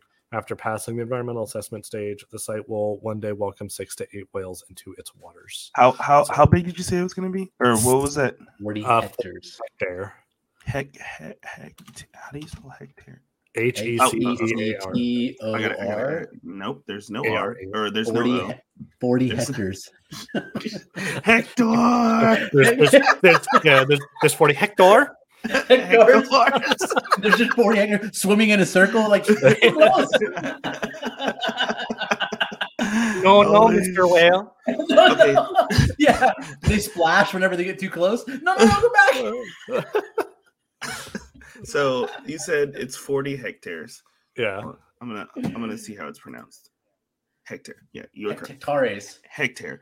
Um, so that is equal to hundred acres is one hectare. So 400 acres or 4,000 acres. I really like this idea. Yeah. Um, if if your goal is actual con- conservation, um, I think doing something like this, where it's keeping these animals more in their natural habitat, you know, like the actual ocean, is a better way to go. Um, Well, and yeah, then, absolutely. you know, performing tricks for our entertainment in a uh, in a small pool. I uh, What's- I went to what's the SeaWorld once. though? and well i mean it uh, it allows it allows whales that have been because because i think on average killer whales that are born in captivity live to be like uh like 12 i think but in the wild they can be like up to 60 years old Yeah. And- And What, what I'm and- asking is why not just put them in the wild? uh, well they, so they can't the the issue is because they haven't like um this kind of co- might go back to the conversation of like nature versus nurture but certain animals that uh and i think whales are one of them that have been kept in captivity for their whole life have a very difficult time like Mhm. we have a very difficult time being able to reintroduce them into the wild uh because they don't know how to act with like a pod predators all that stuff Can't they can't act right? I get it. yeah. they Can't So, take you out in public because you yeah. don't have. uh, so- Uh, So sorry. I, I Why that, like that, this? Like like what? Like that would be my yeah that would be my guess uh so i think the kind of like uh the compromise is uh to keep them like netted in their own area but still like not you know So, um, so first of all, I was wrong. Uh, the average lifespan of an orca um, is between 30 and 50 years in the wild, and in captivity, their lifespan is between 10 and 45 years. But um, I don't, from what I understand recently, like 45 is like really, really stretching it but it says that uh, in the wild, um, female orcas can live up to 80 to 90 years. So, um, and you actually see that. So you, I, I don't know if you've noticed this, but uh, I love, I, I love animals. Um, but have you ever noticed that you've never seen a great white shark in captivity? They tried actually one time. Yeah, you you can't. They literally they they die. Yeah, they just it just died. It's They just actually, die. You, you could actually still go see it. There's actually a um a defunct.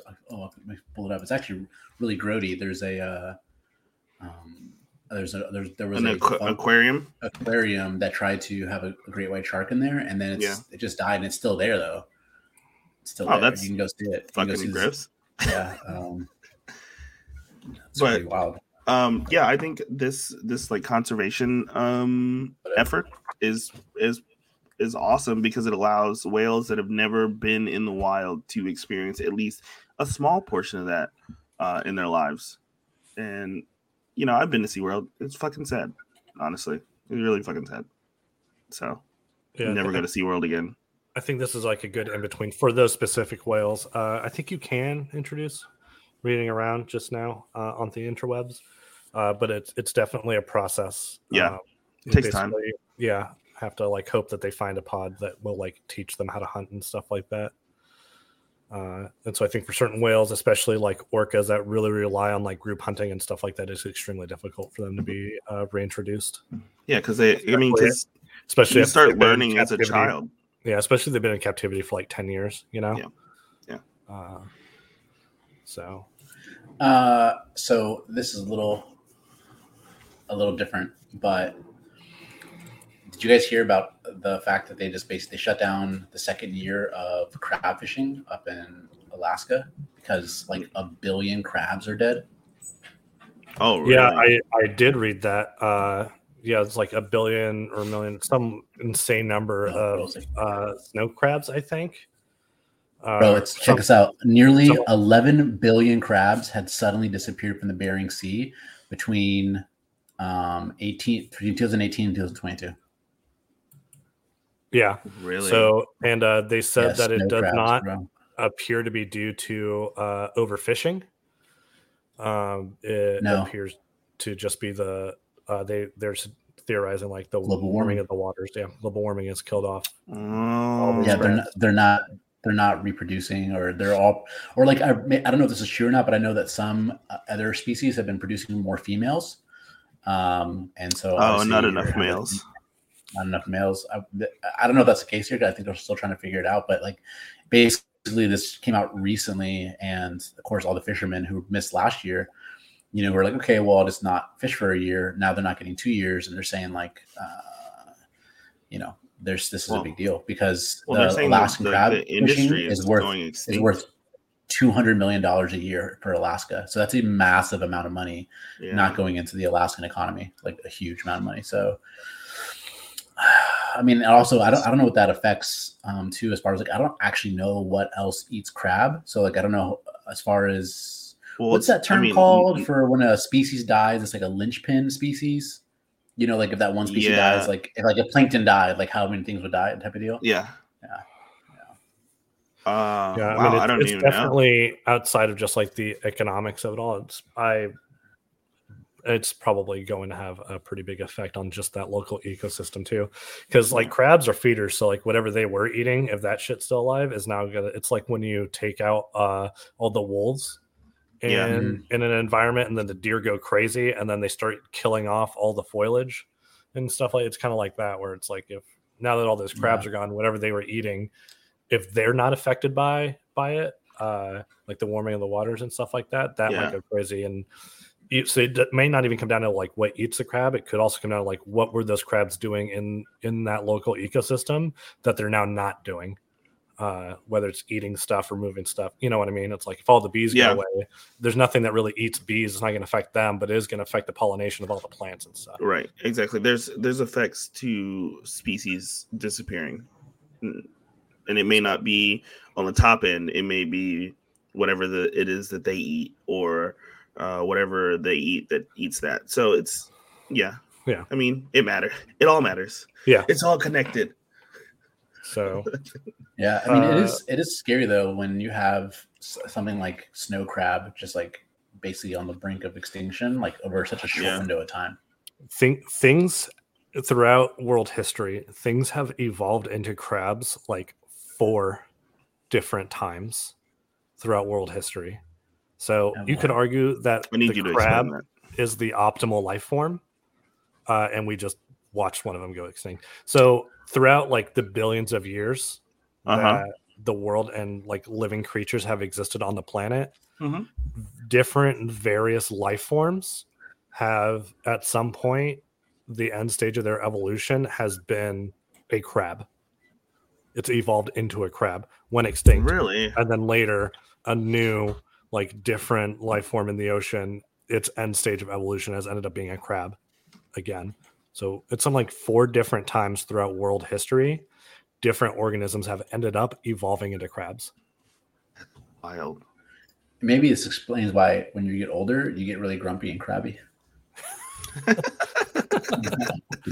i just crabs are obviously the superior life form. I'm just you know.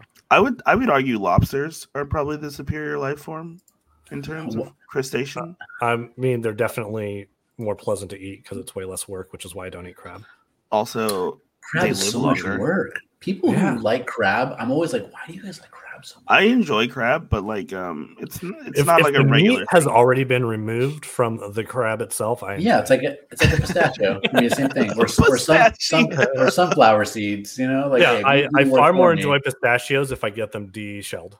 Hundred percent. pistachio crabs, the pistachio of the sea.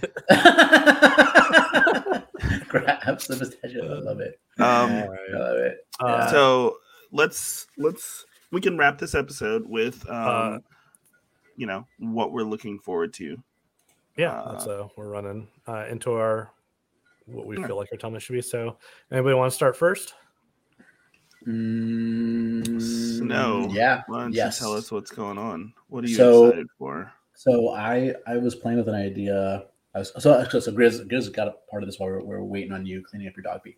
Um, so Thanks for the last few that- weeks, I've been I've been uh, thinking about doing um, a podcast with like the more like heavy hitter topics, you know, which we um, I glad we, I'm glad we don't go, we, we have a, this is a much more lighter podcast.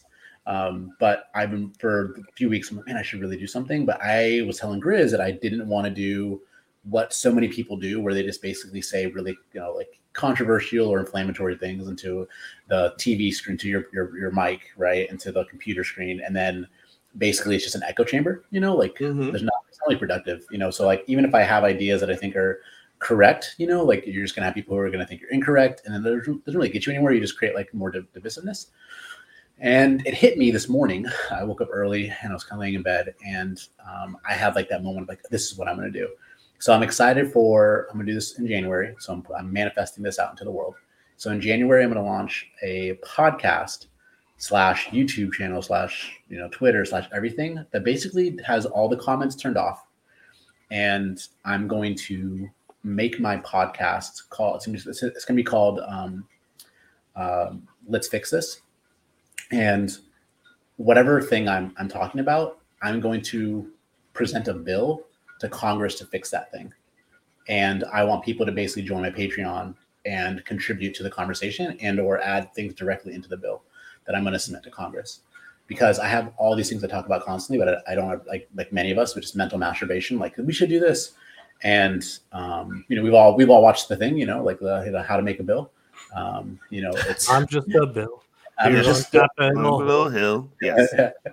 yeah so i i want to do that in, in actuality and i want people to be able to go ahead and join the conversation in um, a private discord but they could watch what i'm talking about like obviously for free everywhere else but have no input whatsoever unless they join the discord which i think is not yes it's a paywall but it's also going to allow a much more refined and authentic and a productive conversation to happen and then of course to manifest into a bill itself and then i could submit that and move on to the next thing and feel like cool i, I did something and everybody else who contributes did something so that's what i'm that's what i'm excited about oh, That is definitely an ambitious idea, and I like it. thank you Uh, What about you, Grizz? Far less uh, ambitious news. Mm-hmm. Uh, Amazon is starting a uh, a Blade Runner TV series, which for those of you who don't know, Ooh. Blade Runner is my favorite sci-fi movie and now uh, series. Uh, I thought Blade Runner 2024 was absolutely amazing. So, phenomenal uh, yeah, or 2049. Uh, but yeah, everything is orange yeah, everything is orange. uh, you know, it has Ana de Armas, which is really all I need. Uh, anyway, uh, so Ridley uh, Scott is supposed to be the showrunner. Uh, Blade Runner 2029 is going to be a sequel. Uh, and I am pretty excited for it. Uh, unfortunately, after although I did enjoy it mostly after watching their uh, Lord of the Ring uh, prequel series, I am approaching it with some caution. Uh, but uh, I, you didn't I, like it I have high hopes. I liked it. I liked it. Uh, I think just I've been such a huge Lord of the Ring fans my entire life. Like I read the original trilogy and the did you Hobbit read the before the movies came Silmar- out. did you read the I've read the- Silmarillion? I've read Silmarillion. the Silmarillion. I've read uh, you read the Unfinished- Silmarillion? Yeah, I've read Un- Unfinished Tales one and Oh, wow. two. Nice. Um, I've read uh, the Tom Bombadil book. Uh, I had to find it Uh. online, like an excerpt of it What? online, because to buy the actual book's like two hundred dollars. That's crazy. rare. That's It's crazy. super rare, Yeah, it's super Uh, rare. Uh, so, nerd. I love I'm a it. yeah, I'm a huge, huge Lord of the Rings fan. Um, But you So enjoyed this, the show. This struck I, a I chord enjoyed because it I wasn't enjoyed- authentic. I read the reviews. yeah, I enjoyed the show, uh, but there was a point where I kind of had to like, and I've had to do this with shows in the in the past, and I recommend it to people if you're really into something mm-hmm. and like they make a show and stuff about it, and your initial reaction to watching it is kind of a like, eh, because it's not mm-hmm. what you were expecting because you're so involved in that property, is to kind of like take a break from it for however long you need, kind of sit yourself down and like reframe your mind about what it is that you're receiving, which is this isn't a telling of Tolkien's Silmarillion. This is a reimagining of the Of this- prequel of the Lord of the. Rings and kind of refreshing it for like a modern audience and a, a modern way of storytelling, which Right. is fine. It's good. Uh, you should watch it. There's some fun twists and turns in it. Uh, and it's a it's a fun show, but I kind of had to like, and that's my concern with this Blade Runner one is because I absolutely love Blade Runner okay. a lot. Um, that I have a feeling I'm gonna end up having to do the same thing where I'm gonna I might watch this show and be like, it's not what I was expecting based off being so consumed in this With property. Blade Runner. Blade Runner, yeah, that I yeah. might have to like sit myself down Okay. and kind of like reframe my mind around what it is that I'm consuming so I can go back and properly enjoy it later. That's fair. Uh, Yeah. It's I actually That's a had that experience- very conscious way of uh, Yeah. of viewing things. I had that experience. One of my favorite movies is Drive, which also has Ryan Gosling in it. And when I first went to watch it, I was expecting a Fast and the Furious, and I You're a Ryan Absolutely. Gosling stand. Yeah, I absolutely hated. I hated it. Uh, and then so I the way I learned how to frame my mind around this, is I talked to a buddy of mine who's really into cinematography, and he Mhm. explained to me why the movie was good. Uh, and so I was like, okay, now that I've seen the movie and I kind of know what to expect story and pace wise, let me look at some other elements in this to see if it's it's good and I enjoy it. And it's one of my favorite movies now. So Love it. Okay. yeah, I've, that's how I I've love learned to like sit down and do that with things where it's That's like a if I really, I mean, at that's a good way to to look Yeah. at like um like viewing viewing things in, Yeah. in the future. You know, Yeah, I like that. I have I have two comments about that if you don't mind. No, Okay. for it. So one is the viewing things differently. So I'll make this one quick. The Lord of the Lord the Rings, the Game of Thrones, the, the last season, which everyone hates. Um, mo- everyone, most people hate. Um, I would say you'd be hard pressed to find someone who didn't hate it. Yeah. Uh, the reason for that was obviously that the um, uh, writer, um, Martin, he did not write it, and the um, screenwriters did. And uh, they're not bad screenwriters. But, the, but why was it so? Why did everyone hate it so much? And because no one could really put their finger on it, other than like the well, the ending, I guess specifically. But like the whole series, the last season, no one liked it. Specifically, is because they said that there's a way of writing. Um, one of the ways is called um, pantsing, um, and basically it means like flying by the seat of your pants. So you're essentially creating a organic human being in the moment. You're just like you're having like the way Martin wrote when the conversations were happening, were happening in the moment in his mind. He's like, how would somebody respond to this? He's I'm not trying Right. to plot a point because the other the other way is called plotting. Where you're trying to go from point A to point B right? And Right. you say, okay, cool. All the characters in between point A and point B, they're fulfilling a role to get the story along, to move the story to, to point B. And that's what they were trying to do with the season. They're trying to end the season, right? And so when you see when you see it from that point of view, it makes me hate it less. I still hate it, but what they did is they said, hey, we need to end the season. So how do we wrap everything up? And the character development is over for us. We're now just moving characters into a thing so we can give them a finality, as opposed to what Martin was doing, which was it was kind of like this ongoing. He's keep going. He's story. like it's like never it's almost no- rambling. Like it's, it's, almost it's life, right? Because life Yeah. is a ramble. You know what I mean? Like you Yeah, don't yeah. necess- you might have an idea, but like things kind of change, and that's what. That's but what Martin unfortunately things have to come to a close. things have to come to a close in this specific thing, which Martin, you know, he's and he might die, so that dude needs to fucking finishes this damn series. I need Um, to finish the books. He Yeah, got so yeah. offended when someone said that to him. He's he needs think- to understand he's old and not super healthy. All right. yeah. Okay, so Anyway. um, anyways, please don't die, Martin. I really want to read your books. Um, the uh, other thing um, uh, I wanted to say is, you know what, what actually really affected me the same way it did you, Grizz? I am Huh. a huge Fallout fan. Like I love the Oh, Fallout yeah. series. I love. Like I mean, I was I played seventy six like five or six times. Like I don't know everything about it. I- was really, I really have a enjoyed it. new California Republic tattoo. Oh my god, I have I have the poster on my on my door in my bedroom. Like I love that. S- Yeah, Yeah. it's Yeah. amazing. So that's we're on the same page. And then when 76 came out after long awaited, um, for them the way they butchered it, man, like I don't think I've ever been so mad at a company that I've never had any interaction with that I went to their Facebook page and I probably sent like like 20 messages or posts like I hate you guys, you ruined this for me. Like, I love this, I love this series so much and you fucking Yeah. destroyed it. I hated it. That's the only thing I've ever responded to with that level of vitriol because I've never really been invested that much into a, make believe thing to actually have an Mhm. emotional reaction. But once I did, I understood now when people say like, "Yeah, I hated the Lord of the Rings series because it didn't stick with the true." Um, uh, the or the original origin, original nature of or tone of the um, original content. And I used to be like pish posh, like you're just being, you know, like whatever. And now I'm like, no, I get it. like, I, if that's something you love and you're really into, and then someone destroys it, I can totally understand. Yeah. Okay, so I would caution you, uh, not caution you, but the like destroy it is not is not a fair term. Because just because and this is something that we saw. Destroyed Fallout. Okay, yes, you're right. Okay, with that in that particular sense, yes, but this is something that we saw with Star Wars. It's something that we've seen with Lord of the Oh, Rings. Good example. This is yeah. this is something that we've seen uh, constantly in pop in pop culture.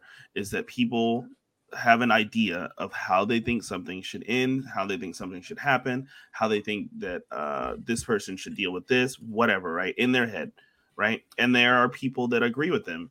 And then a studio does something else and they say, You have ruined this series. And that is not what happened. What happened is that it did not it did not go down the way that you wanted it to go.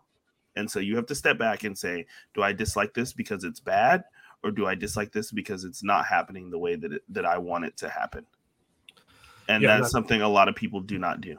And that's and that's what I would recommend to people if you just want to get like more enjoyment out of your life and the things that you consume is to maybe take a step back and manage if it hey is this bad because it's not going the way I wanted or I thought it should or is it you know Yeah. it, it might actually be bad but it, it could be great and uh, I think The Force Awakens uh, was an amazing Star Wars movie. I, I thought it it was, was too. I absolutely loved it. Uh, and then what was the the one after that? The Last Jedi. Yeah, The Last Jedi, not perfect. Uh, pacing issues abound, but I thought it had a very, very interesting con- con- uh, conversation about the usefulness of a light and dark side to the Force. Mhm. Kind I- of get I off that oh tangent. God. Uh, I, I have to ask. I'm sorry. Did you guys like Andor? I haven't uh, seen it yet. I I'm actually planning on what I'm planning on watching it today. I watched the first episode, loved it, and then went and visited my family in Washington. And uh, the new season of Ink Master came out, and I got distracted. Man, I'm sorry. So so honestly, I am I'm a So hu- I could talk about Star Wars like I could I could yeah. Have you ever seen those posts where someone's like name something that you could give a 40 minute presentation on without any prep time? yeah, Like I am that way with Star Wars. Except I for Andor. Uh, okay, but that's a new piece of media to an already enormous Been out for weeks. Uh um yeah but uh, that's a whole nother conversation as well why do i have to view something immediately with that so that it's not spoiled for me or that so we can have a conversation streaming has ruined enjoying media Ruined. at a normal pace Yeah. anyway I also um don't think spoilers really ruin a story. If a spoiler ruins a story for you, it wasn't a well crafted story. well i mean Mm, i like to one well, exception. but i like to be i like to be surprised i like to know what- Shutter Island. oh yeah Yeah, yes. If you- okay if someone Twist told you the Shutter end, Island, The And Shutter you're Island. like- and ruined in, it, it ruined it. in, in one example, Danny B has completely destroyed my fucking argument. so the point the point that i'm making sorry, sorry. is that um um I had to take a break. I have to take a break from from media from a particular media in general and I, I want to enjoy uh Andor so I'm taking my time and and now that it's all out I can watch it you know at my own pace uh however I want so That's um fair. I, I I will say that my I, I enjoyed it. I'm not going to give you any spoilers at all. I did, I did enjoy it, and my one thing is, and you've seen episode one, Grizz, is I loved the artistic direction they took. They took with it, and I'll say just one thing about it: that it's um its opening is more darker than most Star Wars movies, um, and I really liked that it was more realistic, like the way he handled like the emotions and the main character. Like I don't know, like I just really liked how well it yeah wasn't. I mean, like not that like obviously like Anakin and like Lord, you know, Vader wasn't kind of dark, but it was you're telling like, a different story you're telling a story yeah, because it's the, more the, relatable. the story And- of the Jedi is this high, this like um It's high this lofty lofty Yes. story about um you know uh space wizards, right? Right. When we right, talk space about wizards, Andor, you're talking about this war, this war that we've been that that has affected so much across the galaxy. This war, you're getting to see it from the point of view of someone who is not a general, who is not um who is not commanding thousands of clone troopers or stormtroopers or anything like that. You're seeing it from the point of view of what is quote unquote the average person. Uh, And I think, it- yeah, sorry. Uh, one of the things that I'm happy that Disney has been doing, especially with the TV shows, and I think I talked to you about this a couple of years ago, Sonny, uh, was I really wanted them to explore the Star Wars universe outside of the Jedi because I think there's a lot Mhm. there to like explore, and they have been doing that. Uh, and uh, I'm glad it's it's turning into good uh, good entertainment because much like uh, Danny, I enjoy being right. Yeah. So with all that said, um, what I'm looking forward to the most uh, is uh, the new Black Panther movie. Actually, Yes, um, Namor. and and I'm I'm a uh, I enjoy movies. I'm nowhere near the level of you know like um, like a movie like uh, watch. I I I'm a cine, I think I'm a cinemaphile, but I don't. I'm not like dissecting movies for their tone and Mm, you know you don't um, rewatch it a second time and pay attention just to the background noises. right. uh, Yes, I just enjoy movies because I enjoy movies, not because I want to analyze movies or um, because I because I need to be able to break it down for you know this that and the other. I just enjoy watching movies. I really enjoy it. And the first Black Panther um, had issues, sure, but I enjoyed that movie thoroughly. And Can I? Can I? Before I hear you about your your, your Black Panther two, can I offer one thing? Mhm. Try to find some movies you really love and actually go back and analyze them, and I think you'll you'll like them more. Actually, I've I've had to do this for a class once, Okay. and I was really they're like, okay, go watch it for entertainment, and then next week I want you to watch it again, and then this is I'll tell you what we're looking for. So I watched entertainment, and I chose uh, Saving Private Ryan Okay. because it was it was about it was about war cinema, And then um, when I went back and watched it a second time, they're like, okay, go look at these specific things, and then pay really pay attention to this, this, this, this, this, Mhm. this, this. And then when you did, I, I developed a deeper appreciation for the for the art in the movie itself, not just oh, I find this entertaining and my it's aesthetically pleasing. And so that's Okay. my only takeaway. Continue though. I'm sorry to cut you off. No, I mean, um, I just all I was saying is so I'm looking forward to the new Black Panther movie because, um, from what I understand, it's going to top the first one, and I just, uh, you know, I'm not, you know, I'm not a Martin Sc- Scorsese like. Oh, I love everything that Martin Scorsese puts out, or you know, I don't have a director that I'm just like his work is just top notch, best of the best. Um, so I'm not looking for this like higher level of cinematography. I just want to go to the movies. I want to get some candy and some popcorn, and I want to sit and enjoy moments in the movie theater. And I think that um, we don't really do that as often anymore. Um, No. But I, I that's that's what I enjoy, and that's what I'm looking forward to is the new Black Panther movie. So Yeah. Can I can I as ask you a question? somebody sure. go ahead and then I'll No, no, no, no, no. I I don't know. I'll ask, I, it's a question for. I want to hear your thought. I'm sorry. Go ahead. um as somebody who does like going back and like dissecting movies and stuff like that uh i think a we have a problem with that a lot of the time because everybody thinks that being negative makes you like more highbrow. I think it's fun to like kind of go back and be like i want to dissect this movie because i want to understand why it was good and why, Yes, right. uh, Because it was entertaining to me. But uh, as somebody that does like doing that i 100% agree that there is something uh, especially joyful about just going to a movie to enjoy the experience of like taking in this movie for the entertainment that it actually is. Right. yes, And what I like to call not that Black Panther is necessarily one of these, but like just fun dumb movies like Fast and the Furious. Those are some dumb I movies, fucking love the Fast and the so Furious. fun to just sit down and enjoy. So I, I agree with you. Like when I go to a movie theater and I'm grabbing Family. popcorn, I'm not yeah, I'm not I'm not analyzing these movies like that. I'm just there because I want the fun dumb entertainment. Uh, Bullet Train Right. was another movie that was like that. That was just I can, really I need fun. to see that, and I've I've heard really good things about it. So. Yeah, but like, but like, I do enjoy, and I would say if you want to get, just because I thought it was interesting to get more into like the critical aspect of like, oh, well, what about how these scenes were shot, or like the way these scenes were written and stuff like that. It's a lot more enjoyable when you go in it like, I want to see this because I know this is a good movie. I want to understand like Right. Critically what makes this good instead of just being a fucking negative Nancy all the time about what because it's it's in the word, right? The word critic. you yeah. know, Right. To, crit, to criticize, right? To crit, crit, provide criticism. Right so what were we gonna ask? Um, okay, so do you do you have anybody that you any creator, developer, uh, director that you, everything they do you just either happen to love or because of what they've done in the past you now just love? Mm, Uh, right now, uh, I can't remember his first name, but Villanueva. Go back, he directed 2070 or 2024, but he also directed the new Dune. Uh, and then he did something Mm. else on a TV show recently, and just the way he is able to craft his worlds, like visually, uh, I think is really cool. Um, and Uh, Dennis Dennis. yeah, Dennis Villanueva. Uh, the he stuff- directed uh 2049. Oh Yeah. Ooh, dude, I love Arrival. That was a great movie. Okay. Okay. Yeah. So he everything that he's done uh, big screen wise, I've really really liked.